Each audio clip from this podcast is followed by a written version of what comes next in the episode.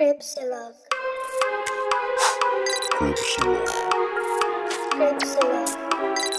Cripsilog.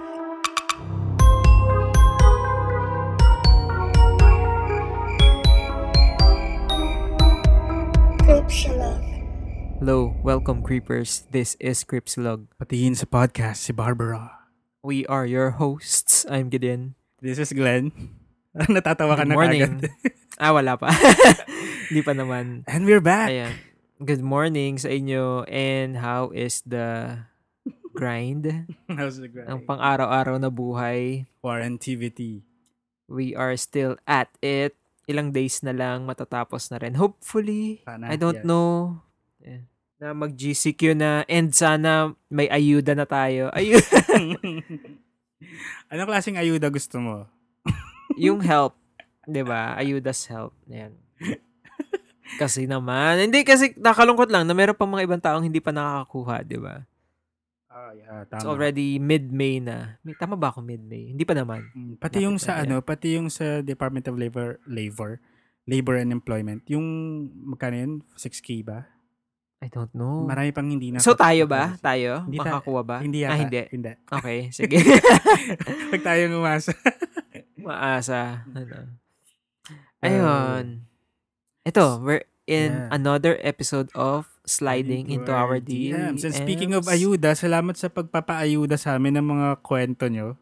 Oo, ito yung ayuda ng Cripsilog Ito yung eh. gusto yung nating mga ayuda. stories. Ayan, so nakabu- makabuo na naman tayo ng isang ano. Oo, we enjoy all those stories and maraming salamat for supporting us. Yes. At buti na lang may daylight pa, no? Na nagsisimula tayo. Although, Oo, wag Pahagat tayo na- magpaabot. pahagat na naman ng dilim. Bilisan So, na natin. bilisan na natin. kumain. Oo, ito na. Ah, ito from Facebook sabi ni Janet Legaspi Medrano, nag-share siya ng ah, ah, book ng mga serial killers and sabi niya na nakita ko lang po and I remember you guys. Na, So ito nga, nakita ko nga yung mga kwento ng mga serial killers which is wow, galing. Sabi, nabili daw to nung sa Big, Big Bad Wolf.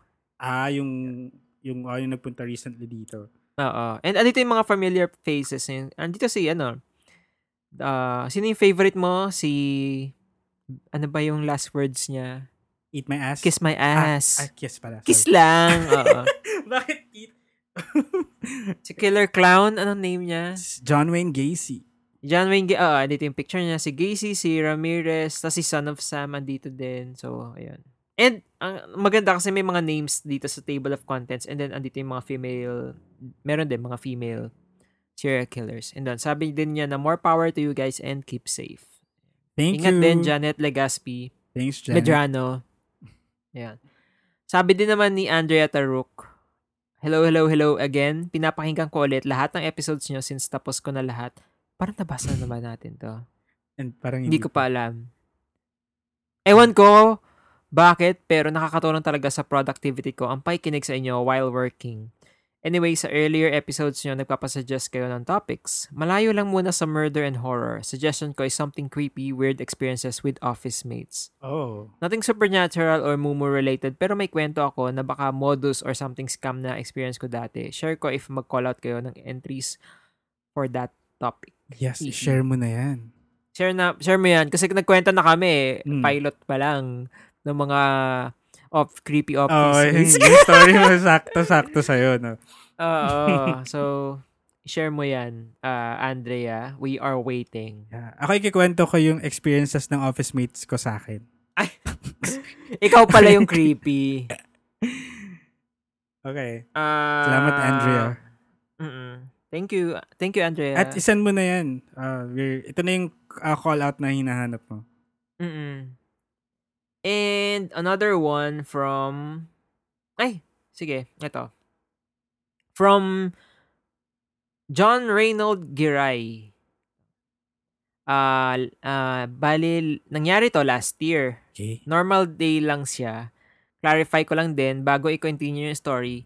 Di po ako na-possess. Oh. Pero isa ako dun sa naka- mga naka-witness kung ano yung nangyari. Which is, ako din nakaka-witness din. Naka-witness din before. Nang napossess? Oo. Parang hindi mo kinikwento yan.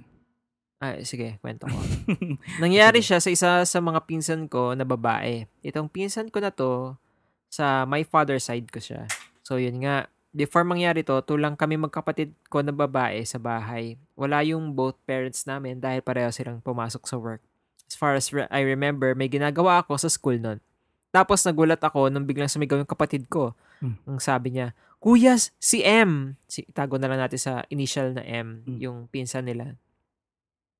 So sabi nga ng kapatid ko, si M nga daw sinasaniban. Hmm. Siyempre ako skeptic. At tsaka knowing na sa side ng family namin, sa side ni, pa, ni Papa, they are deeply devoted sa pag-attend sa church. So religious sila. Okay. So balik tayo dun sa story. Kahit nagdadalawang isip, pumunta ako dun sa sinasabi ng kapatid ko. At first, ang purpose ko is makiusyoso. Uzi. So punta uh, punta ako doon. Malapit lang naman bahay nila. Nakita ko yung pinsan ko nga, sinasaniban daw. Pero ako, skeptic pa din. Nagstay ako ng more minutes pa. Explain ko yung setup ng kwarto. Nasa lapag yung pinsan ko. Then may naghahawak sa kanyang dalawang tao. Isa doon sa kabilang paa, then isa doon sa kabila. Then dalawang tao, so apat. Mm. Tig, isang limbs. Dal- isa sa isang tig dalawa doon sa legs and tig dalawa doon sa arms. Yeah. Ah, yung naghahawak sa kanya puros mga babae. So habang nangyayari to, yung mga elders nagdadasal. Oh, okay. May ibang tao doon sa bahay, sinasabi, tawagin si pastor. Hmm. Pertaining to do sa kamag-anak din namin na pastor. Tapos nung bumalik yung inutusan, sabi, tulog pa daw. tulog pa daw yung pastor, okay? Gisingin mo. Bale. Oo, emergency. Bale, no choice. Continue pa din sa pagpe-pray yung elders. Ako, dahil andun na din ako, ako na yung pinaghawak ng insenso. Hindi ko sure kung insenso tawag doon. Yung parang kulay dilaw na tapos umuusok. Which is, yes, no? Halawak-hawak ko yun. During this time, nahawak ko yung insenso, iniiwas nung si M yung mukha niya. Iniiwas dun sa usok siguro, no? Mhm. Kasi nasa mukha niya nakatapat yung insenso para daw malanghap yung usok. Iniiwas naman ni M. Parang ano ba? At lumabas din daw yung bad spirit sa loob. During this time, wala pa ding effect. As in, siguro simula nung pumasok ako doon hanggang sa yung time na hawak ko yung insenso, di pa rin siya tumitigil. Ito yung mga sinasabi ni M. Tulungan niyo ako. Ay. Tulungan niyo ako. Tama na. Nanay. Ito yung mga sinasabi ni M. Hala. Isa sa mga unusual and creepy part dito is every time na sinasabi niya yung mga words na yun, mag-shift yung boses niya into a darker. Tapos iba yung boses niya. Papatayin ko siya. Ah, Papatayin ko siya. Puros mga threat ang sinasabi ng other voice. Ganyan tinatablan ako dun sa, Ay, sa sorry. scary Saan? Natatakot ako. Sa Ay, scary natatakot voice. ka? sorry, sorry. Sige, tuloy mo na. Nakakatakot ah. Pero, ayun, Fairness. magkaiba daw yung boses. Ay, sorry. Oh, pwedeng ano, voice actor. Pero galing sa ah, bibig pareho ni M yun, yung lumalabas na voices. Mm. Inutusan nila ako na kumuha daw ng Bible. Kumuha naman ako. Sabi nila magbasa daw ako ng verse sa Bible. Ako naman, di sure, pero sige, pre- dahil pressure the situation, kahit ano na lang yung binabasa ko. So, ano na, no? Basa ka sa bandang, bandang ano, no? ah, Philippians 2.11, Jesus is Lord. Mga ganun ka. Eh, buti nga kung Ah. ganun, medyo relevant. Eh, paano kung yung mga ah, tungkol sa mga crops, yung mga ganun. Oo, nagpunta sa crops. Yun. Parang bukas ka lang ng kahit ano sa anong page doon sa Bible, no? Or yung naglalakad si ano, mga Ah. ganyan. Ah, effective naman siya, although di pa rin nag stop yung struggling ni M. Then after siguro mga 30 minutes, nag-stop siya. Napagod siguro. Then after a while, nagising ulit si M. This time, ang sinasabi niya, mainit. Mainit daw. Kami mga tao sa loob, nagkatinginan. Hala. Mainit, tanggalin niyo. Hala. So kami, di nagsasalita kasi naman, bakit niya sinasabing mainit? Ah, ito pang sabi niya, tanggalin niyo. Ang alin? Dito kami na shook. Kasi bakit niya sasabihin na may mainit tapos tatanggalin niya eh hindi naman niya alam na may nilagay kami sa kanya. Na. Earlier nun, bago siya mag-stop for a while, nilagyan siya ng rosary. Nilagyan siya ng rosary sa paa. Nagtaka nga kami, bakit at paano niya nalaman na may nilagay kami sa kanya, wala naman nagsabi sa kanya.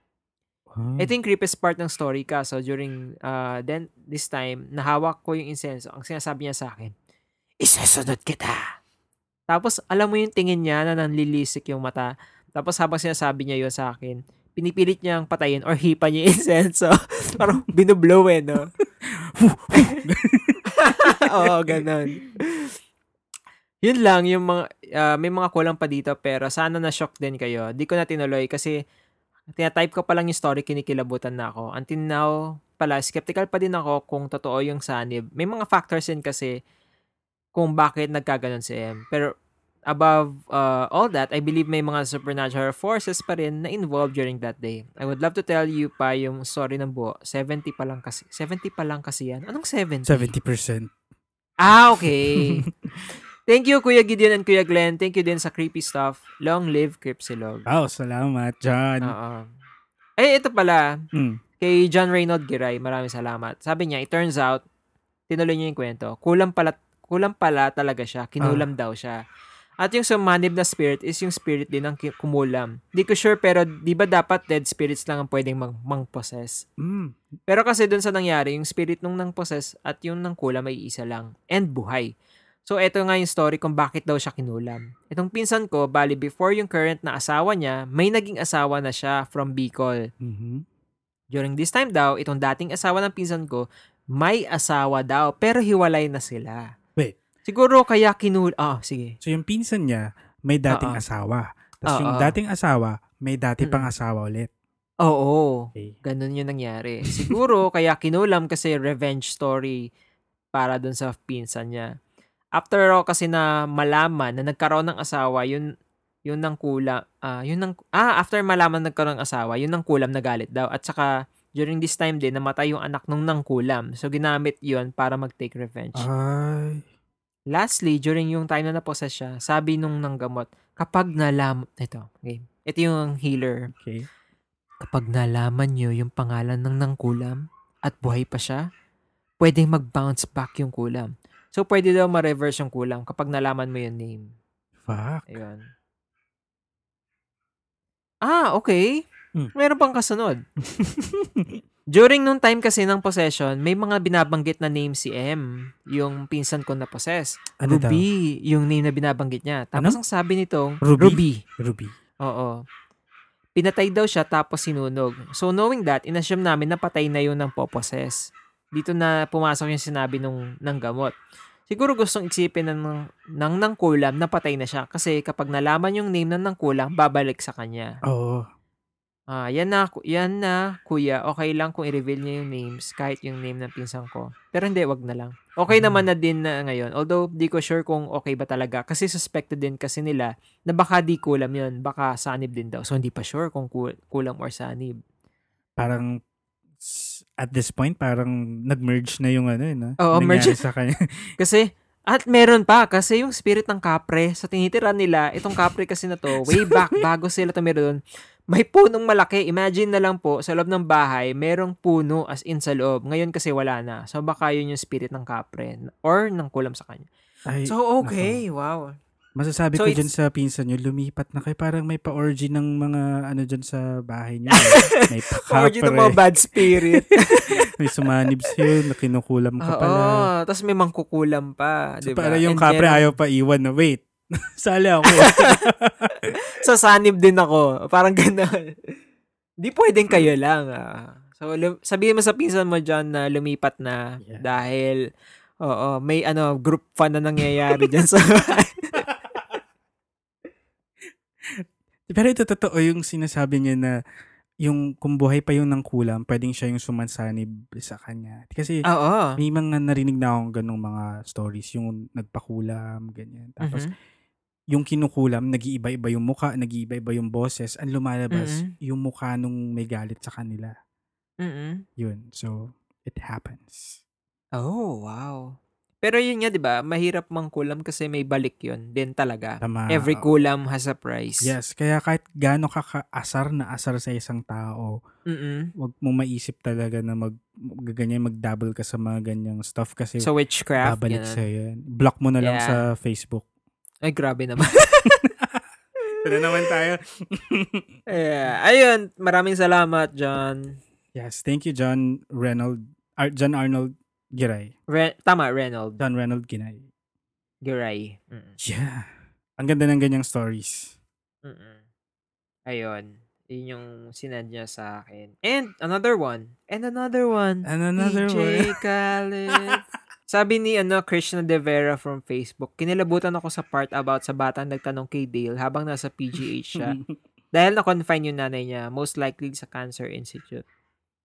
Nagka-cancer din po kasi yung papa ko and sa lugar na yon din siya na-confine. Feeling ko nabasa na natin to. Ko. Pero Hindi ko sure. i-delete na lang if ever. Sabihin ko na lang sa'yo. Eh, kailan mo ba i- i-aayusin to? Sa, sa Thursday to. Okay, sige. Feeling ko hindi pa. Feel, ang pagkakaalala ko, after natin mag-record, tinanong mo ako kung, naki, kung nabasa natin to. Tapos sabi ko hindi. Kaya siya. Okay. medyo fresh sa utak natin. Ah, sige, sige. Ulitin ko na lang ba? Di tuloy mo lang. Cut ka na lang. Natuloy. If I remember correctly, may playground sa gitna ng apat na building. Kung manggagaling ka sa entrance ng institute, sa kanan yung adult ward, second floor. And dun sa katali- kaliwa, pediatric oncology. Maraming mga batang nakakonfine na may cancer. Isang ward sila. So siguro yung palibot-libot na bata na nagtanong kay Dale kung saan yung pharma block, baka isa siya sa mga dating patient na unfortunately di nakasurvive sa cancer. Mm. And the makwintakot ni Dale kasi yung itsura ng buong Cancer Institute, parang lumang public school na makikita mo kahit saan dito sa Pinas. Red ang sahig, dark brown yung pader, mabigat na block ng kahoy yung pinto. You get the idea. And yung mga CR nila ay creepy. As in, pinipigil ko din ng pag-ihi ko pag nandun ako. Pag umaga pa, sa ibang building pa din ako nagsi-CR kasi sobrang tahimik doon sa lugar ng Cancer Institute. And sa playground nga pala, may malaking puno din. So kung nakatambay ka sa isa sa mga kwarto and tatanaw ka, ang unang mapupuntahan ng... Oh wait, lumipat ako ng page. Mata mo, ah, yung puno. And sa gabi, sobrang dilim. Kikilabutan ka talaga. During morning, sobrang tahimik na. Just imagine kapag gabi. Anyway, avid listener of Cripsilog, I remember na habang nasa work ako, pinagtitinginan ako ng mga team ko kasi bigla akong tumatawa habang nakikinig sa inyo. Di ma-contain. More power and God bless. Yan. Maraming salamat, Krishna. oh, thanks, Krishna. And ayun, ingat lagi. Nakikiramay kami sa pag weirdong tingin ng mga office mates mo sa'yo. Oo. We understand. Ayan. Ah, et, ito Sorry. pa. Ah, ano pa? Ito, another one. Another Sabi one. ni Chachat, Chacha the Robot, Hello Gideon, just message to let you know na I'm one of your listeners on Spotify. I started listening to horror podcasts abroad and then after I finished the whole set, lumabas yung page nyo, Cripsilog, sa search and I started listening since. Actually, I'm listening right now here sa work. Helps me concentrate actually. Nice. Just want to say, you and Glenn are doing a great job entertaining people. I like season 2 more kasi mas feel ko yung stories kasi local yung pagka-horror niya. Hehe, yun lang. Bye-bye. Thank you, Chacha. Yeah, namimiss niya siguro ang Pilipinas. Oo, kaya naisip din natin na mag-local during that time kasi parang Yeah. ah, Represent. parang ah, Pinas. Oo, represent. And siguro ginamit natin yung ah, fascination natin with serial killers for season 1 kasi nga we're starting off, 'di ba? Oh, yeah. We are look ang tawag doon, searching for our footing. Tama ba Yeah, ako? Testing the waters. Ganyan. Ah, mga ganon. Kaya et, nung okay na kami, edi ayun, go to local stories na tayo. Which is, yun naman talaga yung balak natin. Kaya tayo, ang Cripsilog, di Yep. ba? Right. Yeah. Lovely. Yan. Fa- ah, splendid. Nax? Okay, so, ayun na Ayan. ba sa Facebook? Oo. O may DJ Khaled pa dyan. Wala na. And another one. Ayan. Ayan. So, let's move sa Instagram naman. Okay, ito ay galing sa, itago na lang daw natin siya sa pangalang Mr. Krabs. Kasi yung mga Mm. kaibigan daw niya, inikinig din sa atin. Ah, okay. Ayan. Hello, Hello, ma- Mr. Krabs. Yes, hello Ay, Mr. sorry. Krabs. Hello Kuya G's, my SKL, share ko lang, moment ako sa latest episode nyo. I have that thing na kapag may entity within the place or something, sumasakit ulo ko with heavy feeling. So kapag nakikinig ako ng podcast ng Huwag Kang Lilingon, sobrang sakit ng ulo ko na parang migraine yung sakit. So kanina, habang pinakikinggan ko yung podcast nyo, sobrang bigat agad ng feeling. Tapos, naririnig ko sa background may babae na gumagaya ng sinasabi nyo. Parang mocking you guys, tapos Shit. tumatawa. Gago yan ah. Sino yan? Pinakinggan ko yung episode nyo for 30 minutes, tapos bigla nag-static ng sobrang lakas. Tapos nung nawala yung static, sorry, nawala rin yung boses ko. tapos nung nawala yung static, bigla may bumulong sa tenga ko na, kilala mo ba ako? Mhm. Tumindig balahibo ko as in every inch. After nun, bigla ako nagsuka as in hindi ko alam parang may naamoy na pinatay na kandila at yung amoy lamay na bulaklak. Nagpahinga Mhm. muna ako bago ko ituloy yung podcast. Inuulit ko ngayon yung episode at wala na yung voice na narinig ko kanina. So yun, grabe kayo. Mm-mm. Grabe. Inulit mo pa talaga, Mr. Krabs. Hindi mo na in-skip. Parang hindi maganda yung effect sa'yo nung episode na yun. Parang may Ah. kumokontra. Oo. And sino yung nang mamak sa atin, ha? Kaya nga. Boses babae daw, inuulit daw yung Mm. sinasabi natin. Gago ba siya? Ang ina niya. Eh, paano niya tayo ginagaya? Galit eh, no? Kainis. Ay, ah, ay, maraming salamat, Mr. Crab. Mr. Krabs, tama ba? Ah, Mr. Krabs. Ah, thank you sa story ng bumubulong-bulong at ng mamak. At sabi, kilala mo ba ako? Mm. Who's I your don't- mommy? Oo. Actually, hindi. Parang sumagot eh, no? Hindi. Hindi kita kilala. Mm. I don't know her. Mm. I don't know her. Ayan. Salamat. Ah, punta tayo sa next story. Mhm. Right. Okay. Ito, hindi, hindi pa, uh, uh, listeners, just to let you know, hindi namin binasa ni Gideon yung mga stories beforehand. Ngayon lang namin binabasa Ay, talaga sila. So, kung nagugulat kayo Surprise. sa mga reaction namin, totoo yun. Genuine reaction to. Ah, ganyan. Okay, this one, ah, hindi ko man siguro sabihin yung nag-send sa dulo na lang kung wala siyang sinabing itago. Mm-mm. Okay. Hi Gideon and Glenn, avid listener ako ninyo. Podcast and chill all day as a coping mechanism sa current pandemic. Super enjoy ko yung stories and pagkawiti nyo. Lalo na tawa ni Gideon. Parang naka-auto-tune. Sorry. Parang Sorry naka-auto-tune daw yung tawa mo. Ayun, napapansin ko din na ang lakas. So, ayun, constant effort to move away from the mic. Okay na yan, sanay na sila. Hmm. anyway, first time ko mag-share ng story so medyo shy ako. So eto na, lumipat kami ng apartment from Makati to Pasay ng mom ko, kaming dalawa lang magkasama. Medyo cold na talaga ang feels ng apartment na nalipatan namin and medyo luma na din ang itsura ng hallways. So every night, dahil sa pagkapraning ko, routine ko na uminom ng tubig bago matulog dahil takot ako matuyuan ng lalamunan and ma-deads while sleep. Sobra ka naman. Patay agad. Uy, medyo mahirap yun, di ba? Yung tuyo yung throat mo. Ah, masakit yan pagising. Oo. Mm. So, bababa, I mean, gigis, babangon ka pa Oo, to para- drink, di ba? Tsaka masakit sa ulo pag di ka uminom ng water before Mm-mm. matulog. Mm. So this one night, like any normal night, for me, tatayo talaga ako kahit anong oras pa yan, kahit antok na ako. So ang kwarto ko, isang diretsong way lang from bed, onti lakad pinto na agad. Pagkatayo ko, lakad ako, tapos bigla may bumulong na, Rina, matulog ka na. okay. Tapos, medyo fading yung voice. Nakakatawa na balikan now.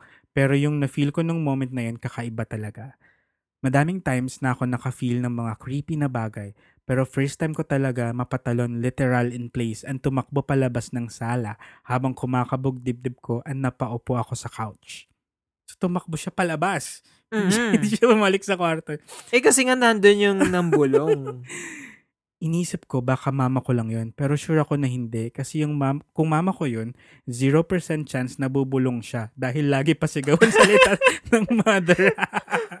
Parang Tama. kung mama niya yon Hoy, Rina, matulog ka na. ano na naman Ano? pinag-upuyatan mo dyan? Oo. Cellphone ka na, kaka-cellphone mo. Madami din ako experiences sa apartment na to na parang may makikita kang shadow figure sa peripheral view mo, mga ganong eksena, eksena pero di ko pinapansin. May isa pang time na medyo TMI na, share ko lang dahil natawa ako sa moment na to, wala man lang privacy tong mga multo sa bahay namin. Pati habang jumijabs ako, binubulungan ako. Ayun, usual na tinatawag lang ang pangalan ko. Naloka na ako nung may mga pagbulong dahil nagulat akong kilala nila ako. Alam yung pangalan. Yun lang for now. Dito pa din kami nakatira. Baka busy na mga multo dahil di na sila nagpaparamdam. Thank you if mapansin nyo ang story ko and sana continue lang kayo sa podcast para marami pa kayo mapasaya. Wow. O, diba? Salamat. Ayan na nga yung tanong natin. na Parang may privacy ba tayo pag may multo? Pati sa pag-jebs. Oo. Na parang, hello. Parang, I'm in the middle of my business. Feeling ko uurong yung kung ano mang jobs ang ginagawa. Lalabas talaga. Ayun. Do you mind, Mumu? Excuse me, konting space na. Pwede after. Yeah, okay. Salamat, Rina, sa Maraming story salamat. mo. Mm. Mm. Ang tapang mo, ah. Mm-mm. Thank you. And uh, last story from Instagram. Mm-mm. Hi G boys, super love listening to your podcast kahit napaka matatakotin ko. I always listen to your podcast pag may liwanag or araw bilang matatakotin. Super natutuwa ako kasi kayo na din na, kayo din nakikreepyhan especially kapag nagbabasa, yo- nagbabasa kayo ng stories from your creepers. I just wanted to ask if saan pwede mag-send ng story kasi I think I can share some given na I grew up sa province and every time nung bata ako pag matutulog ako laging may platito ng asin, gulok at bawang sa paanan ko na nilalagay ng lola ko. Thanks guys, more power. Wait, what's gulok? Gulok is itak. Oh, okay. So parang pangontra to. Ah, yeah, yung mga sharp objects daw na pang pangontra. Yung mga. Okay. So, Aswang ba? Ah, yeah, I think. Okay. Malalaman natin story. Pero sabi ko sa kanya, ah, send mo na lang dito para madali mabasa. Tapos yan, nag-send nga siya. Ah, ito na. Hi G-Boys. I just want to say thank you for keeping this quarantine less stressful. I discovered your podcast by searching top podcasts before. Oy, taray, top podcast. Talaga ba? Kasi tap- tapos ko na yung mga pinapakinggan ko since then. Nakikinig na ako kapag umaga or may liwanag. I'm that kind of person na I want a bit of a scare pero not too much kasi medyo malawak imagination natin. I just want to share a story nung bata ako. Around 4 years old to. I'm from Nueva Ecija and lumaki ako sa Muñoz CLSU kasi my dad works there. Then every summer mag-spend kami ng ba- sa bahay ng lola ko sa what we call Bukid. It was in Nat- Natividad, Nueva Ecija, just an hour drive from CLSU where we live. Uuwi kami sa bahay sa Bukid, sa lola niya. Tama, tama ba ako? Mhm. Oo. Just to clean the house kasi uh, spend some time, quiet time and clean the backyard kasi medyo malawak at mapuno yung baba ng bahay namin. Mm, rich kid. Yeah. Pansin ko lang and I know na medyo haunted yung bahay namin kasi siguro mapuno and hindi masyadong natitirhan before kaya pinamumugaran. Ako na. Oo. Every time na uuwi kami doon, may times na nagkakasakit ako na pagtritripan ako nang di ko sure kung ano kasi medyo may kaputian ako nung bata ako. So sabi ng lola ko, natutuwa daw yung mga maligno. Uh, May, Ay, okay. ma- ano foreigner, oh, parang ganun. colorism. Pero I remember her sharing a story about sa mga nakatira sa bahay namin kapag wala kami. And there's this one entity na kinikwento niya sa akin na tinatawag niya na kaibigan, quote unquote, kaibigan ko.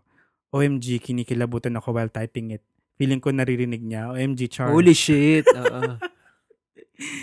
Pero ayun, sorry daming eme. So ayun na nga, may kaibigan sila lola na entity. Mabait naman daw and that entity is parang guardian ng bahay namin kapag wala kami. Nakatira yun sa isang malaking puno ng mangga sa likod ng bahay namin. Puno ng apple mango to be exact. Mhm. Ang weird lang is yung puno is parang pugad ng entity kasi medyo itim yung puno, hindi brown. Okay. So kapag kasama ako umuwi doon, I remember before entering the house, she will shout, Oh, kasama ko yung apo ko ha, huwag niyo lalaroin, baka magkasakit. Ah. Takang-taka ako kapag nangyayari yon. Hindi ko din alam yung nangyayari dati. May times na nakikinig naman yung mga entity, may times na napaglalaroan pa rin ako. Here's some weird stuff na kinalakihan ko sa bahay na yun. Ano kayang paglalaro ang ginawa sa kanya? Mhm. Number one. Ito yun. May mga biglang tumatawag ng pangalan ko. Pero kapag pupuntahan ko sila lola at lolo at tatanungin ko kung bakit ako tinatawag, unang tanong ni lola kung sumagot daw ba ako. Sa susunod daw, wag daw akong sasagot. Punta, pupuntahan naman nila ako pag tinatawag naman daw nila ako. Okay, so kailangan hindi sumagot. Kunyari, tinatawag kita, Glenn. Oh. Tapos kunyari ako yung ah, maligno, di ba? Hindi ka dapat sumagot. Parang, ha? Oh, kunyari, ano yon Ganon. Ano yun? Ako na naman eh. Ako na naman nakita mo. si ano lang, si Aling Nena lang. si Felisa. Ayun, so, hindi ka daw dapat sumagot. Okay. Huwag mo siguro Ano kaya i-acknowledge. mangyayari? Oo. Ano kaya mangyayari if Baka ever? isama ka niya. Okay. Sige. Ah, number two, may mga sumisitset like, psst, tapos mapapalingon ka. Sabi din sa akin ni Lola, kapag ganun, wag pansinin. Okay? Oo naman. Kahit naman tao sumitsit sa'yo, wag. Oo, wag. Pero minsan mapapak, magiging curious ka na, sino ba yon sumisitset? Pag Liling- alam mong ikaw na, Lilingon ka lang pag tinawag ka, Pogi. oo, pag pogi, Pag- gano'n, sa palengke. mm, pogi, order ka na, gano'n. Pogi dito, dito na. Mm, Suki. Ayan. Oh, pogi, pre-order ka na. Ayan. Wow. Number three, every time na matutulog kami, magkatagbi kasi kami ni Lola. Maski lumaki na ako, never ako nagka-bed on my own. Except nung nag-work na ako here sa Manila. Wow, ano, Lola's boy, di ba? Ang Cute. Yeah, cute. So magkatabi kami ni Lola hanggang pagtanda. Anyhow, ayun, I'm a certified Lolas. Ah, sinabi, niya Sinabi rin niya pala. In-acknowledge niya din. I remember nung bata ako, pag matutulog kami, naglalagay siya sa labas ng kulambo namin ng platito ng asin, gulok, at bawang sa paanan ko. Minsan may sombrero pa ng magsasaka. Parang Ah. sa lakot. Or yung, alam mo yung, anong tawag doon? Pawid ba tawag doon? Ah, Ah, sa lakot ba tawag doon? yung Okay. pointed yung taas, tas pabilog. Parang Or, ah, sakat, parang ganun. Yung very Vietnamese. I think. Ay, hindi. Okay. Or yung pa- rounded yung taas, tas yung pagdating sa edges, yung anong tawag doon? Parang dahon yun eh. Gawa Parang banig? Dahon. Oo, parang ganun. Ah, baka. Ayan. Ah, tinanong ko siya before, para saan yung mga yan, Lola? Sagot niya sa akin, para mahimbing tulog mo at hindi ka nila kunin sa akin. Ah, Ay, shit, ang sweet. Oo, ang sweet naman. Medyo ewan, I find it creepy remembering it all now. Pero ang creepy pala ng lola ko. Pero ang galing lang ni lola kasi she had a lot of knowledge about these entities sa bahay. Ang sweet naman ng lola mo, natuwa naman ako dun sa para di ka nila kunin sa akin. Ang sweet na. May anting-anting yung lola ko na lagi niyang suot dati para daw maprotektahan niya ako. Binigay daw sa kanya ng isang albularyo dati nung bata siya. And she had a booklet na parang Bible pero hindi siya Bible. Pero it's all in Latin. Di niya, Latin, Latin. Pareho lang. Di niya sa akin pinamana yung book, sayang. Pero parang yung mga nandun sa booklet is Latin phrases. Tapos sinasabi niya yun kapag may mga creepy na nangyayari sa bahay kapag nandun kami. Hmm. Number four, mga lupa sa loob ng bahay. Yung bahay namin nun is kahoy lang, yung papag. Di pa uso tiles nun. Ang tanda OMG. Pero yung mga kahoy na fino-floor wax pa at binubunot. Mhm. Minsan, maabutan ko si Lola nag, nagagalit. Nagsasalita siya mag-isa like, ang hiling niyo magkalat, kayo mga duwende kayo. Class. Pinagalit. Oo. Puros kayo kalat, takbuhan ng takbuhan. mga apo lang yun. Oo. Pero to be honest, sinisigawan niya yung mga yon. Imposible kasi na ako magkakalat. Usually di naman ako lumalabas sa bakuran kasi bawal nga baka mapagdiskitahan ng kung ano. And imposible si Lolo kasi nasa bayan madalas si Lolo. Yung mga duwende na to, alam mo yun, nagtatakbuhan sa loob, tapos, di ba, madumi yung, yung paa. paa. Kainis. Ah, number five ito. Ang pinaka nakakakilabo talaga is yung kaibigan ni Lola. Sabi ni Lola, kapag nagtatanong ako about sa kaibigan niya kung anong itsura, isang malaking itim lang daw, matangkad na itim. Mabait naman daw, mapaglaro lang minsan. Naging guardian na ng bahay namin daw yon since nung panahon pa daw ng hapon, sabi ni Lola. Minsan kasi daw kapag wala kami, sabi ng mga amiga ni Lola, kapag nagkukwentuhan sila sa bahay, ay may isang tao daw sa bahay minsan. Sabi nila bukas daw ilaw, ganun and all. Okay, so may tao. Fuck. Tapos, yung mga kapitbahay namin na nag-o-over the bakod, namimingwit ng bunga ng puno kapag gabi. Sabi, may itim daw sa puno. Nagsisitakbuhan na lang daw sila kapag ganun. Pero nung ha- nag-high school na ako, lumipat na kami ng tuluyan, ng tuluyan sa bahay na yon. Kasi mas malapit sa kabanatuan kapag kung saan kasama, kung saan yung mama ko nagtuturo and ako papasok for school first month ng paglipat namin, nagsalita, nagsasalita si Lola, like, pinapalis niya mga entity doon. It worked naman kasi wala namang weird na nagaganap. Pero yung mga kapitbahay, umamin silang nagnanakaw sila ng mangga. Ba, oo. Parang nagreklamo, ano ba may bantay dun Oo. sa mangga nyo? Palisin niyo yung bantay niyo, di kami makakuha.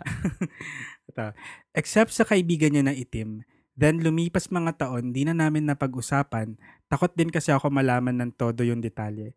Nagulat na lang ako one time kasi nung medyo bumagsak si Lola, nadula si Lola sa hagdan. Nag-work na ako sa Manila nito so di na ako umuwi masyado. Nung umuwi ako once para kay Lola, weird kasi one afternoon, umiiyak siya saying na sinasama niya ako, ayaw ko sumama. Nino ka ako, yung kaibigan ko. Sabi niya, sabi ko na lang, huwag kang sumama Lola, sabihin mo bahay mo to, bahay natin to at hindi ikaw dapat yung umalis. Uh, she passed away last year and inisip ko pa din yung kaibigan niya na yon. Never ako lumalabas sa bakuran until now kapag umuwi ako doon. Ngayon yung kuya ko ang asawa niya yung nakatira doon. Sinasabi ni mama na umuwi na lang ako sa bukid pero ayoko talaga. Sad naman. Mm. Ayun, until now, nandun pa din yung puno ng mangga. And hindi na lang pinapansin nila kuya. Ang weird though, kasi never nagpakita sa akin yung kaibigan ni Lola and yung mga ibang entities sa bahay. Parang si Lola lang nakakakita. Never ko din kasi gusto makakita. Pero curious ako. Yun lang, parang walang sense yung kwento ko. Puros kawirdohan lang from my past. I just hope you guys enjoyed my piece of uh, memory from my childhood. Anyhow, pwede po ba shameless plug, lol? Kindly follow my IG page, Arte, Art, Art Ego PH. Tama ba ako? Mm, Or yeah. Artego. Art ego siguro. Uh, the Art of Being Gay. Ha, Sabi. segue lang. More power to you guys. Stay safe. Ayan, follow na. po natin siya. Pero napaka ang sweet, parang sweet and ano, sad yung story Oo. story niya. No? Ang ganda. Pwedeng movie. Parang Mm. ganun. Oo. na ang ganda. Kasi may puso. Taray. Ang title ay Ang Kaibigan ni Lola. Sabi, may title Hoy! na. Eh, di ba nga parang katulad ng book ni Bob Ong, ang mga Mga kaibigan ni Mama Susan. Although hindi ko nabasa yun. ganda. Similar ang ba ganda. story nun? Ganyan din. Uh, Actually, nakalimutan ko na lang. Naalala ko na lang yung ending kasi sobrang kinilabutan ako. Kaya, Talaga? Sige nga. ah. Ay, uy, maraming salamat. Hindi, hindi totoo na walang sense yung story mo. Yung mga gantong childhood stories, lalo yung mga involved, yung mga mga lola, yung mga, mga sweet stories, parang ano, hindi siya walang sense. Ang ganda niya. Eh, So, ang ganda. Oo nga, eh, nagustuhan ko. Yun nga, kaya nga naisip ko na, naisip ko na parang pwede siyang movie dahil, alam mo, horror story, creepy, pero may heart, di ba? yeah, with a heart. Ay, with a heart. salamat. Ay, yun, maraming salamat kay... Thank you. Kay Iko. Photo, photograph Iko. Photographico. Ah. Eh, Hindi ko sure. Pero follow natin siya sa kanyang ah, Instagram. ah, Sa Art, Ego, PH. The art of being gay. Oo. And tinig, tinitignan ko ngayon. Ano meron? Ayan, ang ganda. Ayun, mga arts. Sorry, hindi ako artsy. Which is, eh, pero ayan, maganda. Kahit naman yung normal, ano niya, maganda pa din. Yung ah, Instagram niya, yung photograph Nico. Tama ba ako? Ah, f- mo photographer si Kuya at may mga manakanakang mga abs dito. So, Photog- yep. Photograph Pico. Ayan. Ayan. Kay okay. Iko Salas. Ayun, maraming salamat sa story. Ang ganda. Thank you. Na, Ang saya. na nakitan kami. Ang sweet. No? Diba? Love it. Love it. Okay, so moving on sa inst- sa Twitter na, no? Oo. Yan, at madilim na, gidi. Malapit na So, kumain. Bilisan na natin. Ano? We're on borrowed time here. Eto. Handa ka ba, Gideon? Okay. Nakikita ko yung pangalan Wala mo naman dito akong choice, di ba? Wala naman akong choice. Ah. Hi, G-Boys. Mm, I don't know how to start, lol. Arte. Nahiya ako, ha, Pero finally, nagkaroon na rin ako ng courage to message you guys. I have a confession to make. I am Laganja Estranja, the president and founder of Gideon Mendoza Pregnancy Club. Shit. So, itago nyo nila ako sa name na yan. Shout out to me, Mayan Grace. May pa-crossover na rin ako. Anyway, I just want to share some of my first-hand embarrassed stories rather to y'all. Lol. First is yung na-experience ko before sa previous work ko. Excuse me. Are you okay? Are you okay? Maaga ako pumapasok sa office lagi since I don't live in Manila para maiwasan na malate since bago pa lang ako that time sa company. Dumating ako sa training room around 6 a.m., 7 a.m. pa start namin, so as expected ako pa lang nandoon. So pumunta muna ako sa pwesto ko and bala ko muna umidlip while, wait, while waiting for others na dumating. Tapos maya-maya, biglang may narinig ako nagtatype sa keyboard. Di ko muna pinansin kasi baka guni-guni ko lang. Hanggang after a few minutes, ayan nagtatype na naman. Sa may bandang likod ko naririnig. Kinakabahan na ako, shit, sino yun? Pero inignore ko pa rin. Tapos biglang halaya na nagtatype na naman. Nagsimula na ako magpanik so dahan-dahan akong lumingon sa likod ko. Tapos pagtingin ko, wala naman ibang tao, shoota. Bigla akong hinatak yung bag ko then nagmadali ako lumabas ng room. Tapos doon na lang ako sa lobby naghintay hanggang dumating yung mga office mates ko. Nakwento ko sa trainer namin na may third eye yung incident and she confirmed na meron daw talaga doon sa room na yun na, na entity and hindi lang daw doon kahit sa production floor which leads to my next story. You want kalat? I'll give you kalat. With a creepy twist. Ay, gusto natin yung kalat with see. creepies. Twist.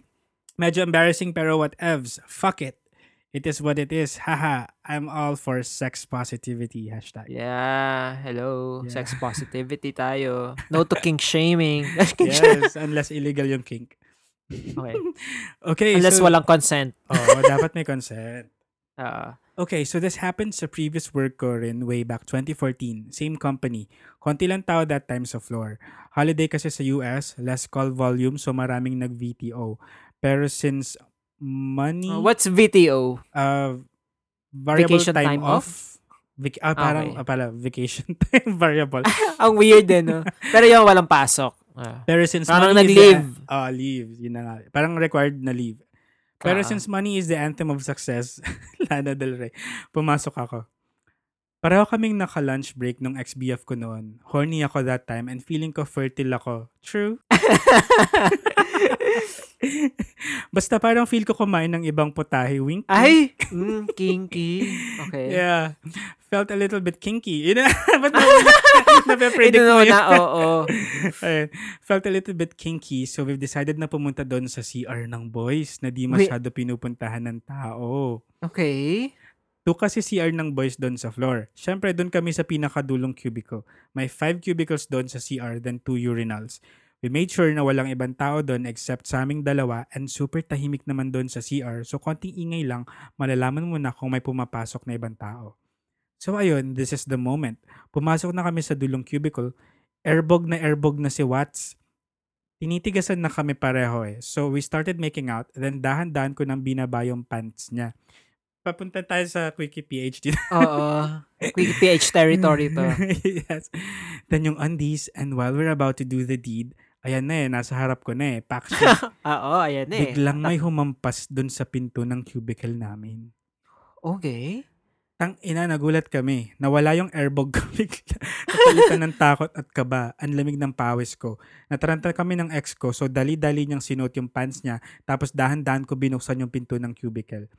Ako muna dapat lalabas para di obvious na two kami sa loob. Pagtingin ko sa labas, walang ibang tao. Nakabukas pa rin yung mga pinto ng other cubicles, meaning walang ibang nag-CR. And wala rin naman kaming narinig o naramdaman na ibang pumasok sa CR to begin with.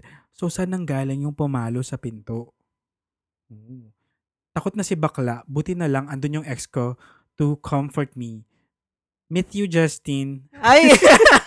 Ang harot. I miss Anyway, you, we. Justin. and clueless at the same time. Kung ano-ano na pumapasok sa isip ko, shit, multo ba talaga yun? Or paano kung guard lang pala yun tapos i-report kami sa management? Baka masuspend kami. Or worse, matanggal kami. Paano na yung isinanglang lupa at kalabaw nila itay? Paano ko matutubos? Charot. Kidding aside, super natakot talaga kami ng ex ko kaya bumalik na lang kami sa floor. Patapos na rin naman yung lunch break namin. Kumain na lang ako ng saging sa pantry.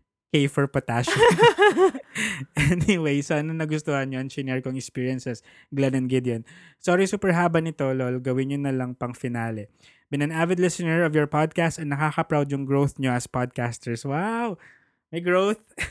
Mm-mm. Buti May pa growth. ang podcast may growth. Keep it up, guys. Virtual hugs. Also, thank you, Gids, sa pag-acknowledge ng GMPC. Mukhang dumadami na mga members natin, ha. Sorry kung anonymous ang peg ng founder nyo. Pero keep it up, guys. Spread the word of the Lord. Lord, as, Lord as in yung Lord, na Lord with singer. an E. Oo. Na makakapagpatayo rin tayo ng Gideon Arena soon. Shout out to Dandon and Dale of Godless. Stay safe and thank you for helping us get through these trying times with your podcast. Always practice kindness, bitches. Hashtag kindness punks. Hashtag Stream Stupid Love by Lady Gaga. Hashtag Chromatica Outstream. Hashtag Solid Creepers. Uh, ano to? XOXO. Hugs and kisses. Ah, Laganja. XOXO, Laganja. Ay, maraming salamat, Laganja. Salamat sa pag-acknowledge mo. Kayo naman kasi, ginagawa yung ano yung, hindi sila, sila ni X. Ah, mm-mm. Si Anong Justin. ginawa nyo sa CR? Nagalit tuloy yung multo. Uy, ano, eto yung sa akin. Baka lang naman kayo lang din yung nakahampas nung pinto. Kasi nga, di Sa ba? sarap. Oo. hindi nyo na, hindi nyo na napansin kasi nga, di ba, kunyari, binababa mo yung pants, nas, nasiko mo yung pinto. Baka, baka ganun yung nangyari. Pwede. Kasi nga, So, masikip, tinakot nila yung mga sarili nila. masikip yung cubicle, ganun. So, baka, baka kayo lang din yun, or si Justin, si X, yung nakasipa ng pinto, mga ganun. Kasi, eh, ganun ba? ba? Masikip ba ang cubicle sa dalawang tao? Oo! Oo naman, masigip. Hindi, hindi, hindi siya pang dalawang tao talaga, Glenn. Right. may, mat- may matatabig ka talagang pintuan. Oo. So, medyo maingat ka lang dapat pag, nasa, pag nandun ka sa office cubicle, sa CR, di ba? Yeah. Pero huwag yung gagawin to sa office pag kayo nahuli. Nakaw. Ah, Ang ang termination ba kabuhayan to? Yes. Ah, talaga ba? Oo, kasi nasa code of conduct yan usually yung mga lewd uh, acts of ano, sa Ah. office. Kahit CR? Okay. natin i-justify. Kahit sa fire exit pa yan. Hindi, kasi naintindihan ko dun sa mga hindi pra- private places. Pero kung sa CR Ah. naman, ganun. I think kasi nasa office ka pa rin eh. So, Ah, Okay, parang sige. ganun. So, Yeah. bawal. Pipilit eh, no? Ayan, so bawal. O, ito. From, another story from Twitter. Manayan natin basahin yung name. Ah, muna, ano. sige. Okay, here you go. Hello, G-Boys. Okay, so here's bonus story since you mentioned sa latest app nyo na you're looking for stories about scammers, magnanakaw, etc. So here we go. Buckle up, lol. Ang saya niyan. Love it. I graduated college noong 2012. Then I started or working noong 2013. This was before I had a boyfriend. Anyway, sobrang obsessed ako sa gay dating apps noon. Actually, college pa lang. Anong mga gay dating apps? Ah, ito, binanggit niya. Yeah. From Manjam to Grinder, pati Planet Romeo. Name it. Love. Love? Ano? LMFAO. Laughing Um, kung sino-sino Fucking ass. fucking ass off. ah. kung sino-sino kinekeme ko na guys noon. So, sa madaling salita, isa akong pakantuting pokwak bitch. Disclaimer, no offense sa iba ha, I am not a slut. I'm not slut shaming anyone but myself. Which is okay. If you love hookups, you do you do you boo. I support you. But practice safe sex always. Kantot responsibly. Which is correct, 'di ba? Tama naman. Tama naman. No, there's nothing wrong with uh uh having sex, 'di ba? yeah. Basta safe lang. Uh, uh, office, bahay, harot, yan lang cycle ko dati. I wasn't looking for any emotional attachment back then. More on fun and pleasure lang until uh, may nakilala ako sa Planet Romeo na guy. Ayun na. Mhm. Naku, may, may kakaiba dito ah. Ayun nga, may kakaiba akong na-feel sa kanya. Parang may spark ganon. Wow. Nag-click kami agad. We Hmm. had constant communication for more than a month. He was so caring. Was? Okay. Medyo nakakurious na ako nung nangyari. Past tense. He was so caring, thoughtful, and endearing. So, unti-unti na ako na-attach sa kanya. Eh, aminado ako, marupok rin ako that time. Sino ba hindi? Na-fall agad si girl kay guy. so, ayun, one time, nasa Fairview ako. Sa house ng isa kong friend, kasi we're supposed to attend a birthday party later that night at nabanggit ko yun kay Guy. So si Guy biglang nag-decide makipag-meet since he lives around the area lang naman daw. wow. At first, hindi ako pumayag at sinabi ko, baka pwede sa mother time na lang kasi may lakad ako today. Pa pahabol din, sa- papilit. Oo. Sabi niya sa akin, kahit sandali lang daw, pupuntahan niya lang ako. Gusto na daw niya kasi ako makita. Ay. Eh so, bilang marupok ako, eventually pumayag na rin ako. Kinabahan ako pero at the same time na-excite rin. So ayun, nagpaalam muna ako sa mga friends ko. Sabi ko makikipag-date muna ako sa may mall malapit sa kanila. Susunod na lang ako doon sa party after our date. So fast forward, nasa mall na kami. nag-text na siya, sabi niya, nagpa-park lang siya ng car. So ako naman, sige, hintayin kita. Uy, may car. Oh, yeah. Then ayun, nakita na kami. Moreno si kuya na chinito, tas mas matangkad ako sa kanya, lol. Weakness ko pa naman mga chinito since chinito rin ako. Ah, okay. Good to know. Ah, ang and cute siya sa personal in fairness. Decent looking naman si kuya. So, ayun, inakbayan na niya ako. And tinanong niya ako kung saan daw ako gusto kung saan ko daw gusto mag-dinner, treat naman niya. Ay, may akbay, tas may li- palibre. Okay. Siyempre, si Bakla speechless. Mesmerized pa rin ako sa kanya. Eh, so, sabi ko sa kanya, sabi ko, siya na bahala. So, yun, we ended up in a Chinese resto. Look Yuen, gano'n. may pasbanggit. Sa ano daw to eh? Sa Fairview. So, dalawa lang naman malaking mall doon. Uh, Oo. Terraces, Terraces, tsaka, tsaka SM. Fairview. Mm. Chinese Eh, restaurant, tas Chowking pala to, no?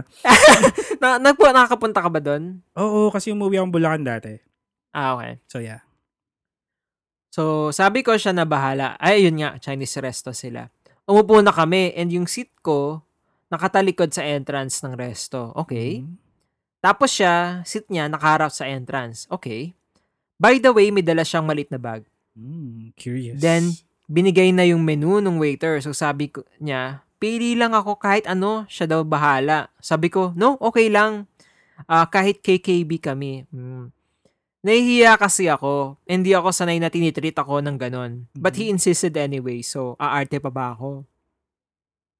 Hmm, maya-maya nagpa, nagpaalam siya. Punta lang daw siya CR. Then ako, sige, go lang. Umorder na ako. Then maya-maya, pagbalik niya, nakiusap siya bigla na baka pwede daw siya makitext sa phone ko. Ayun lang. Kasi naubusan daw siya ng load. Need niya mag-reply sa sister niya kasi hihiramin daw yung car.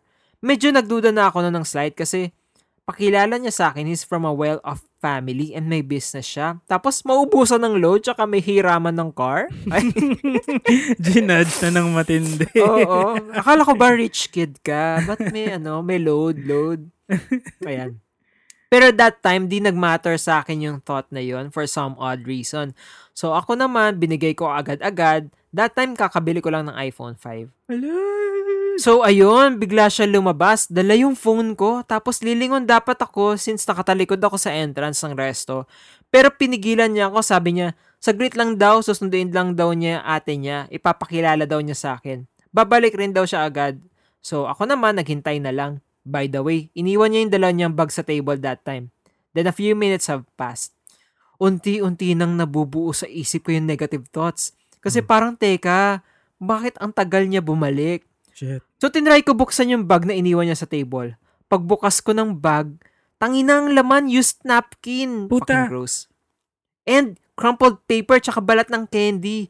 Bale, iniwan lang pala niya yung dummy na bag para di ako maging suspicious na aalis siya. Shit, bigla na ako nag-snap out sa kung anumang spell na ginamit niya sa akin. Tsaka ako biglang na, napag-connect lahat ng dots na he's a fucking fraud. He took my fucking phone. Shit. nakakaloka pa, ang dami naming in-order. Diyos ko Ayun po. lang. Oo, kaya pala confident siya nag-offer na treat niya is because di naman pala siya magbabayad. Lakas ng love. Order ka lang kahit ano. Ayan.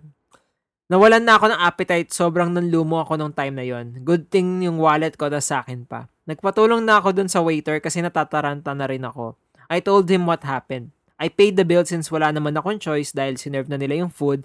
Tapos sabi ko sa kanila na kasi di ko rin naman mauwi lahat yon at wala na akong gana. Tapos in-escort ako ng waiter sa security office ng mall. In-interview ako ng guard, tinanong ko ano nangyari. Sobrang hiyang-hiya ako habang nagkukwento kasi sobrang stupid nung nangyari. And kasalanan ko rin in a way kasi masyado ako naive. It's not your Di fault. naman. It's not your fault. Oo. Ang ending, wala na ding nagawa yung guards. Di naman sila umeffort masyado to be honest. May discrimination din in, in a way, they, in the way they handled my case since I'm gay and feeling nila kasalanan ko. Mm. Victim blaming pa more. Oh, yun nga eh. Kainis. Sabi pa, mag-file daw ako ng police, police, police report pero sobrang hassle at ang, and ang gulo-gulo na ng utak ko that time. So, hinayaan ko na lang. Ang important naman is nasa akin yung wallet ko and buhay ako and hindi ako na Jeffrey Dahmer. Tumuloy pa rin ako sa party and kinuwento ko dun sa friend ko yung nangyari. Nakihiram ako ng laptop to change all my social media passwords. And nakitext na rin ako to tell my mom what happened and that I am safe. Side note, tinry kong mag-log in sa Planet Romeo that night using my friend's phone and nahuli ko, nakalog in ang gago. So, I minessage ko pa siya. Nag-reply naman siya and sinabi niya, tubusin ko daw yung phone kung gusto ko mabawi. Tarantado. Gago, di ba? Pero hinayaan ko na lang karma sa bitch. More of the story, wag marupok, chos. And don't give your trust easily. Kasi mahirap na, di ba? Kasi you'll never know, baka life mo na yung marisk. So be vigilant.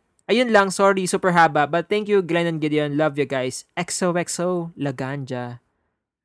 Wow! Ang gago nung guy. Tang ina. Oo. Which is, ang, ang, common ng story ng ganito, no, yung mamimit mo, oo. manghihiram ng phone. Shit, nakakatakot. Whew, pero nakaka-bad trip yung victim blaming. And ik- sa'yo din laganja na it's not your fault, di ba? Kung Yeah. manakawan ka man, ah kasalanan nyo nung nagnakaw. Okay. Uy, thank you sa story, Laganja. Na-enjoy namin. Thank you. At sa, sa pagbuo ng Gideon Mendoza Pregnancy Club. GMPC. uh, Alright. Okay, next. Ah, eto, kay ano, basahin ko muna natin. Basahin muna natin. Okay. Sige. Hi guys, currently listening to your episode 9 about lucid dreams and naalala ko yung isang dream ko. Mag-isa ako nun sa studio unit apartment at natutulog. Medyo madilim pero kay, ah, kayang makakita ng silhouette. Nasa left side ng kama yung pinto. Sa panaginip ko, nakahiga ako sa left side ko and may nakita akong batang lalaki. Around 3 to 4 years old, nakatalikod sa akin. Nagpupumilit lumabas sa pinto. Parang hinahanap niya kung saan yung knob. Nakatingin lang ako sa kanya. Tapos bigla siyang huminto. Parang nararamdaman niyang nakatingin ako. Hala. Tapos, bigla siyang lumingon sa akin. Doon natapos yung panaginip ko.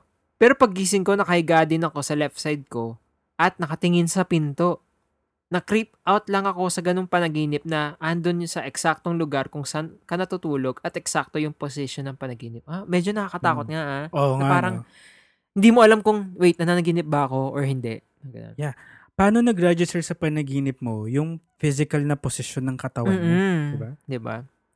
Ah, isa pang story ko is natutulog ako sa office. But, uh, uh, sana sa ano, hindi naman uh, uh, break time sana to. Break no? na siguro. Meron isang bed doon sa taas ng bunk bed na ayaw namin tulugan ng mga office mates dahil bad vibes. Dahil, pero dahil antok na ako at yun na lang yung available bed, natulog na lang din ako. May kumot akong manipis kaya nagtalokbong ako hanggang ulo. Yung sleeping position ko is flat back ako sa kama. Tapos, nararamdaman ko na may nag-hover sa labas ng kumot ko. May ilaw kasi sa tabi ng bed kaya kitang-kita ko na may shadow sa labas ng kumot. Maya-maya nagising ako pero hindi makagalaw. Alam ko gising na gising ako noon pero kahit gusto ko magsalita, walang lumalabas na boses. Nagtry ako mag-meditate para ma-relax yung muscles ko hanggang makagalaw ako. Mm. Hindi ko alam kung gaano ka- katagal na hindi makagalaw. Pero ang concern ko noon is, shit, mag-overlunch ako. Ayun lang, sana naalo kayo sa story ko. Thanks for reading. Ham Ham Cat. Thank you, Ham Ham Cat. Wow! Lemon chicken. Ayan, syempre priority pa rin natin pag-adhere sa, sa schedule, sa Oo, attendance. magta-tardiness tayo nun. Oo. Bawas sweldo. so, huwag ka nang matulog dun. Ito siguro yung tinatawag na sleep paralysis, ano? Oo. Tama ba? Yun na ba hindi yun? ka makagalaw. Oo. Yeah. And maraming horror stories sa mga ano no, uh, re- uh, recharge room. Ano ba tawag doon? Sa iba. Uh, Sa- ang tawag doon? Sleeping Sa quarters, Sleeping di ba? quarters, oo. Oo. May mga horror stories din ba kayo sa sleeping quarters nyo? Glenn? Wala, pero may nahuling nag-aanuhan dun. Hmm? Ah, okay.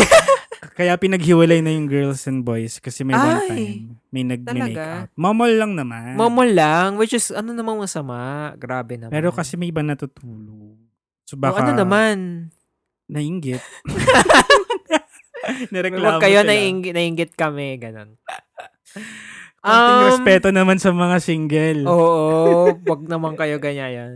Ah, sa dating work ko, merong horror stories din sa sleeping quarters. Like, may nag-hover nga daw na black figure Mm. na to the point na magkaka-nightmare ka while sleeping, sabi nila.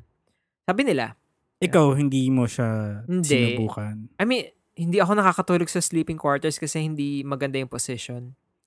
Or Ano namamahay lang ako. Ah, okay. Okay, 18% na lang pala yung ano, laptop. Hindi ko kinabit yung ano eh, cord. Ayan. Pero, eh, wait. kaya, ko. kaya pa naman yata. Oo. Last, last na story na, no? Ah, Yung ah. kayaan. Ayun. O mukha may And, naman. ngayon naman sa current work ko, ganun din. May mga horror stories pa din. Talaga? So- yung pinuntahan kong office nyo? Doon? Oo, oo. Oh. And yun, tinatry ko matulog doon, pero hindi ako nakakatulog. Natutulog nga ako sa gaming area. eh. Alam mo yung may mga parang beanbag na Oo, laruan ng upuan lang. PS4. Ay, doon ako natutulog. Oh, may gaming area. Oo, pwedeng mag Shit. PS4. Ayun. Sa, Ah, amin, ayan. sa office, yun lang yung kwento ng office mate ko dati na sinanya yung tumatakbong, ay, yung basurahan nilang maingay. Ah, oo, yan. Naalala Ah, ko to. Yan. Ayun. Thank you, Ham Ham. Thank you, lemon chicken. Ito. Ito. Okay, ito. Another one. And another one. Ah, okay lang po. Thank you for replying. I'm a big fan of your podcast. Oo naman, nagre-reply tayo. Wow. Ah, yung scariest experience ko po is from 2015 pa. Kakalipat ko pa lang noon sa dorm namin, pero after one month, may nagpaparamdam na something supernatural. For the whole month, lagi ako nakakarinig ng psst, psst from ra- random dark places. Feeling ko din naman hindi lang siya prank ng dorm mates ko kasi parang ang creepy nung feeling every time. One time, nakarinig ako ng psst sa hallway. Kasama yung dorm mate ko, so tinanong ko siya, Ira, ikaw, ikaw ba yun? Okay, so, oh, Ira is not her real name. Ira, ikaw ba yun? Alin? Ikaw ba yung nag psst? Tapos bigla siyang natakot kasi wala daw siyang naririnig. Pero yung pinakamalala na instance nung nag psst is yung buong gabi ko siya naririnig galing sa pinto ng kwarto namin. Di ako nun makatulog kasi parang tinatawag ako. Parang alam niya nagising pa ako. So the whole night, kumakanta lang ako ng church songs sa isip ko hanggang makatulog ako. Nagising ako before 5 a.m. na medyo masakit yung mata kasi late na rin ako nakatulog nun. So nagpahinga lang ako. After 10 to 15 minutes yata, bigla ulit may nag galing sa doorway. Alam mo yung feeling na alam mong may may nandun kaya wag mo nang tingnan? Tama ba? Pero ganun yung feeling. Sakto nagring yung alarm ng roommate ko. Mag-aaral pala siya dapat before class. Parehas kami ng phone nun so nagkunwari ako na hindi ko sure kung akin ba yung phone na narinig, nagri-ring or hindi para may, may excuse akong bumangon. After niya buksan yung ilaw, tapos kumuha ng handouts, kinwento ko sa kanya yung experience ko kagabi. Di kasi talaga ako makatulog.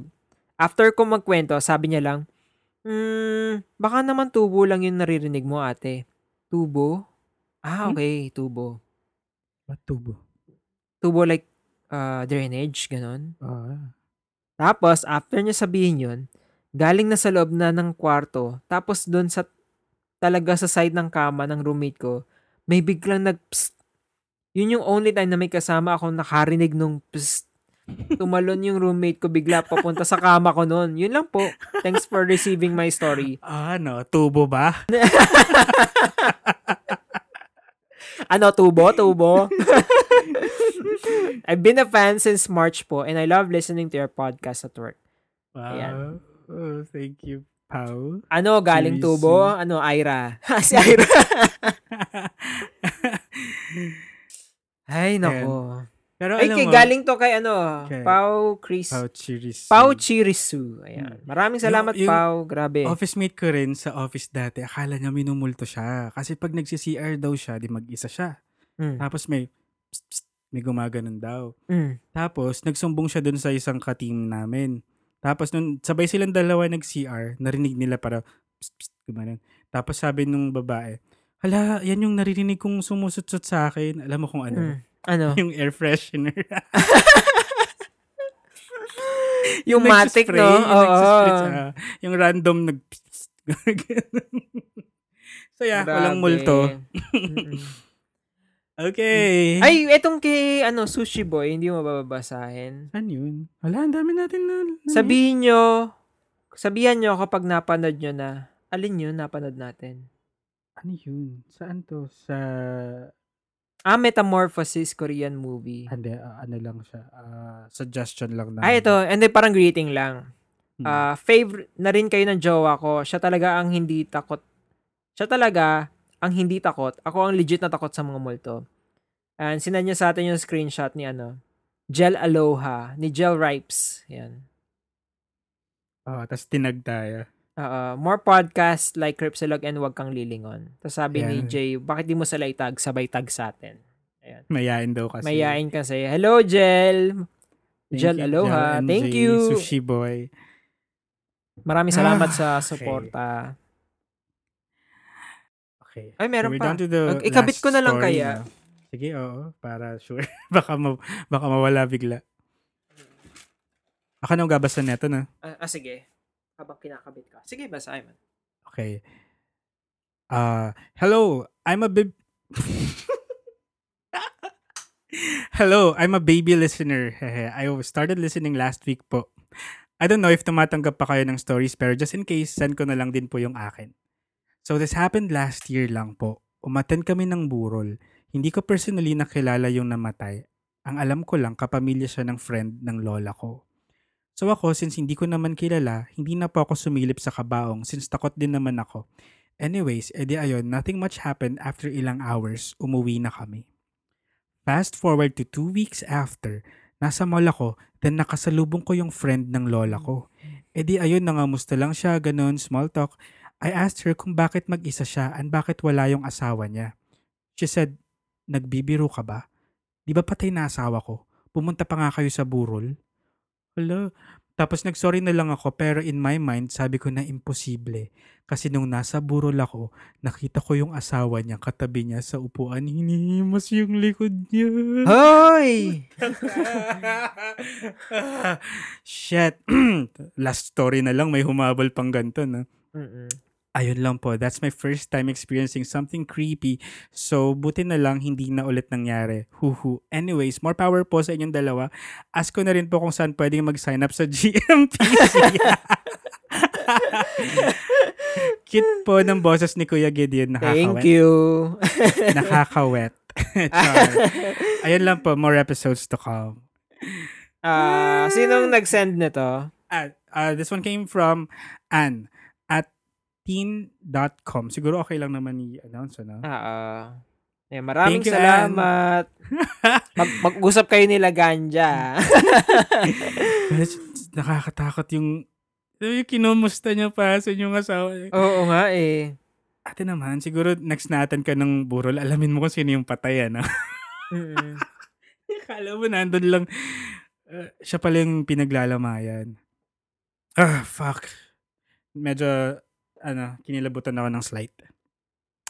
Anyway, so, ayan, nairaos na naman natin sa... Gideon, hello. Oh, hello, hello. Kinakabahan ka na naman ba? na. Hindi, nagche-check ako. mukhang- Baka may na-miss tayo. ah, okay. Alright, so that's what, uh, that's all for now, no? Oo. So, ayan, nananawagan po kami kung meron pa kayong mga stories, send nyo lang sa amin, Mm-mm. iniipon-ipon lang namin. Oo. Ah, masaya yung mga horror stories, no? Pero masaya din, equally masaya yung mga budol-budol stories. no? Oo. Kaya So, wina-welcome natin yung mga gantong scammer, magnanakaw, budol-budol stories. Kasi, and ah, mag- maganda siya and matututunan natin yung mga bagong technique paano nila. Technique, oo. Mm, para Pero pag kayo ang- natin. Pag kayo ang gumawa ng budol, wag nyo nang i-share. Baka mahuli kayo. Oo, kung ngayon na lang yung victim. Mm-mm. Okay. Or siguro Eh- kung hindi nangyari sa inyo pero nangyari sa friend nyo, Oo. send nyo sa share natin para lahat tayo natututo to, Mako-consider bang budol yung ano, Coco Life? Diyos ko, ang tagal ko doon, nakakainis. Kwento ko for another day. Sige, sige. Sige. Gusto mo magawa tayo ng isang episode na budol stories natin dalawa? Sige, sige. Okay. Sige. Ah. Prepare tayo niyan. Okay. And if ever, ayun, kung meron kayong mga ganong stories, send nyo lang sa cripsilog@gmail.com or you may also DM us on our social media platform. Social media accounts sa Cripsilog everywhere. Planet Romeo. Planet Romeo. Oo. Okay. Ayan, gabi na naman. Kakain na Oo. kayo, Gibbs. Buti naman at ah, hindi tayo inabot ng sobrang night na and tapos na tayo. Yes. Pero nakasindi na ang ilaw. Ayo. Ready. I am ready. Ayun, Okay. maraming salamat for listening. I hope you. guys enjoyed this Yeah, episode. as much as we did. Uh, Mm-mm. And ayun, always remember mercy and compassion for everyone. and productivity beyond. Goodbye. Goodbye na naman. Ayan. End ko na.